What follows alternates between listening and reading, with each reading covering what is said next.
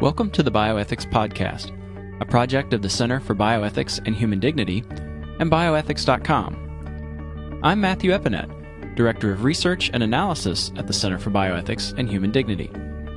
In this edition of the Bioethics Podcast, Dr. Amy Laura Hall of Duke Divinity School challenges Christians to re examine the human as it pertains to bioethics. First, a couple of notes.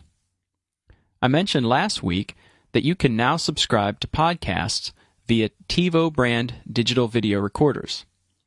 This is a kind of bleeding edge technology, a bit beyond cutting edge, that is. At any rate, we've posted instructions on how to add the Bioethics podcast to your TiVo on the podcast page at cbhd.org.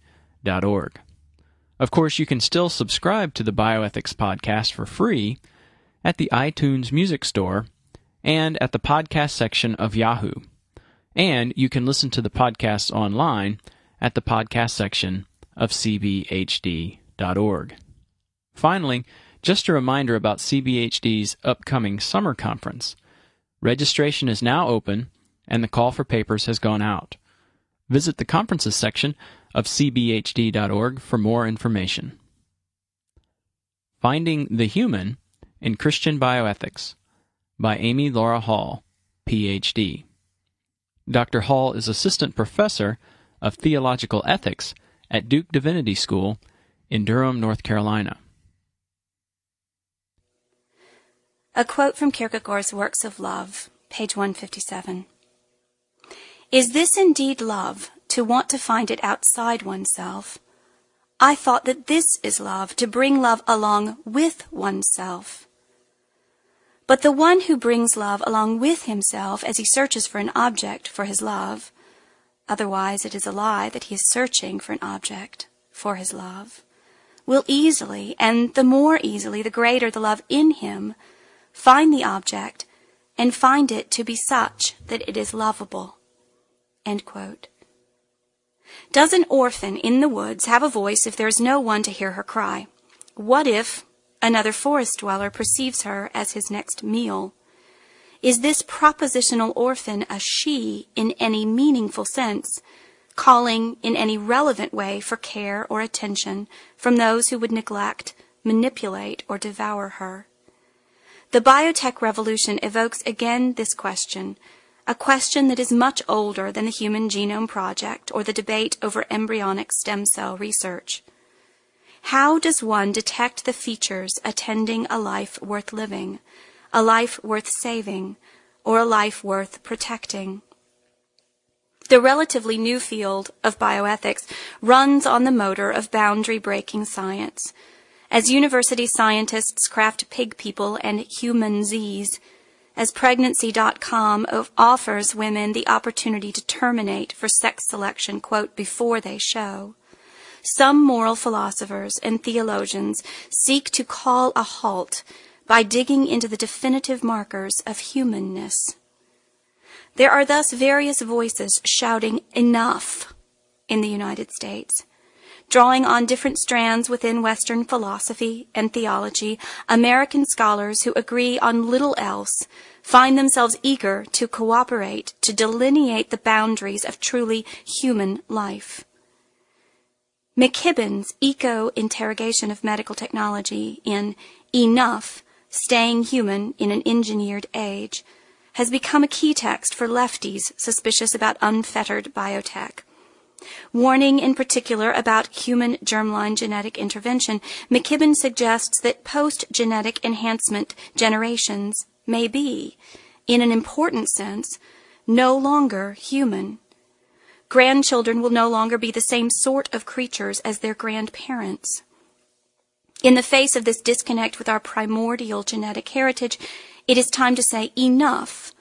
For, McKibben concludes, quote, we're already capable of the further transformations necessary to redeem the world. Francis Fukuyama draws similar conclusions in his recent work on bioethics. Drawing from his previous Hegelian interpretation of democracy as a kingdom of ends, Fukuyama now hopes to shore up the basic contours of given human existence against erosion through biotechnology.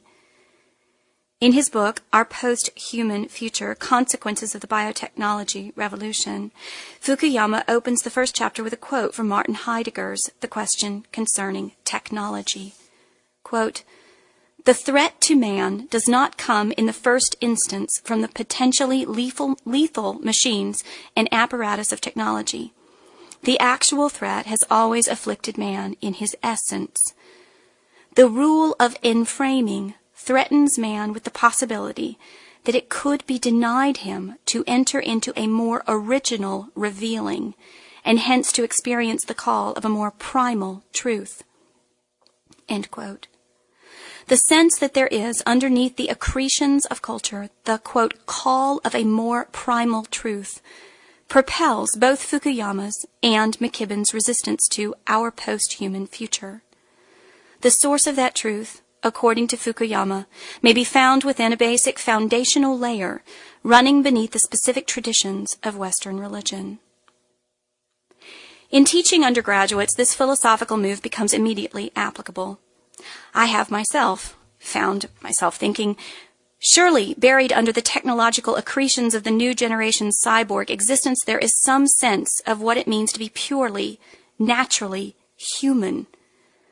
I have also found myself relying on the reality of a discernible division between past and future. Again, I tell myself as I prepare pedagogically to tackle cloning, chimeras, or prenatal testing, even those within the iPod TiVo generation surely must perceive the truth of a boundary between, on the one hand, a truly human, more natural prior, and on the other hand, a biotechnologized future that is becoming post-human. At my most desperate, I find myself taking up the persona of Dana Carvey's church lady, mixed with his rendition of the grumpy old man. Why, when I was a kid, we didn't need pre-implantation genetic testing or somatic cell nuclear transfer, and if we had, we would have recognized them as tools of Satan.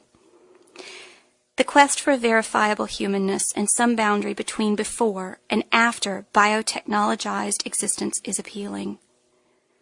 Yet, I have concerns about this form of bioethical argument. My first concern I will call the Katha Pollitt rejoinder. Pollitt is a columnist for The Nation, and she asks something along the lines of, and here I paraphrase, Look around. Does the United States seem like a country of people who recognize the dignity of each and every human life? Yeah, right, respond many critics from the left. This perspective hit home for me recently while rereading Jonathan Kozol's Savage Inequalities. By my own estimation, cloning human life is morally repugnant, but in a way that is formally identical to my sense of repugnance at the disparity between rich and poor children in the American public school system. Life on the margins is already cheap or expensive, depending on its use value. Will life in the United States become qualitatively less human if we proceed with procreative or therapeutic cloning? It is hard to argue along these lines, given patterns of current neglect. Consider this passage from Kozol's Savage Inequalities. Quote, East St. Louis, which the local press refers to as, quote, an inner city without an outer city, has some of the sickest children in America. Of 66 cities in Illinois, East St. Louis ranks first in fetal death, first in premature birth, and third in infant death. Among the negative factors listed by the city health's director are the sewage running in the streets, air that has been fouled by the local plants, the high lead level noted in the soil poverty, lack of education, crime, dilapidated housing, insufficient health care, unemployment, Hospital care is deficient too. There is no place to have a baby in East St. Louis. This set of statistics merely touches upon the plight of children living in forgotten neighborhoods across the country, neighborhoods that Kozol brings to the otherwise sheltered reader.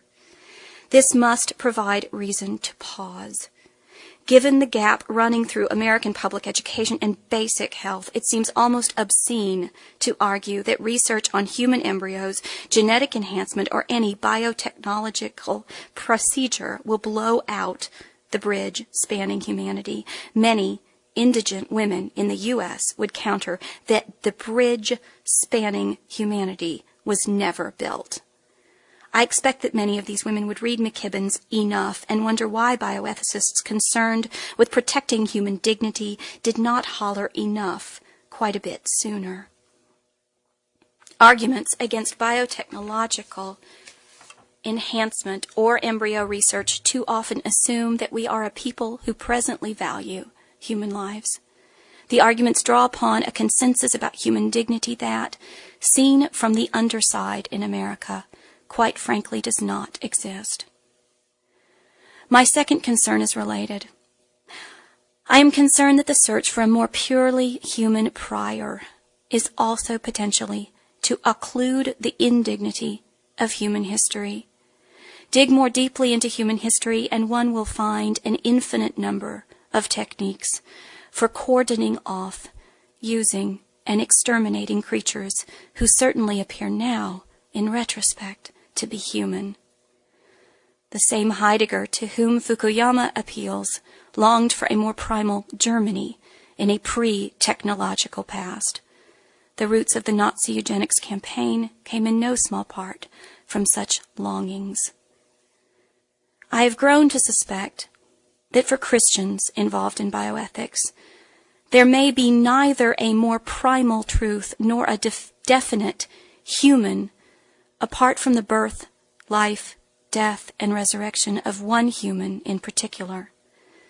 This suspicion and witness is informed by my continued study of a somewhat strange Christian layman writing in an obscure language, Danish, on the faith of what Europeans considered a backwater citizenry, a man who died with a disability and without children four years before Darwin published The Origin of Species. One line that Kierkegaard deleted from his philosophical fragments seems particularly apropos today. Too bad that Hegel lacked time. But if one is to dispose of all of world history, how does one get time for the little test as to whether the absolute method which explains everything is also able to explain the life of a single human being? In ancient times, one would have smiled at a method that can explain all of world history absolutely, but cannot explain a single person, even mediocrely.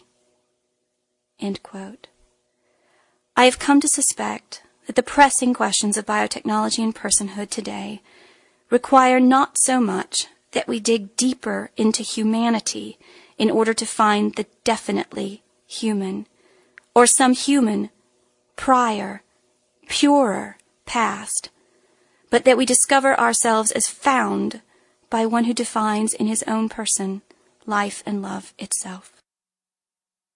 That was Finding the Human in Christian Bioethics by Amy Laura Hall, PhD, Assistant Professor of Theological Ethics at Duke Divinity School, Durham, North Carolina. The Bioethics Podcast is a project of bioethics.com and the Center for Bioethics and Human Dignity. The center exists to help individuals and organizations address the pressing bioethical challenges of our day. Our website, cbhd.org, has a wealth of materials on bioethical issues. For more information about the center, and to support the work of the center and projects like this podcast, please visit our website, cbhd.org. And please visit bioethics.com for the latest bioethics related news and comment. My name is Matthew Eppinette. I'm the Director of Research and Analysis at the Center for Bioethics and Human Dignity. I'd like to hear your thoughts about this podcast.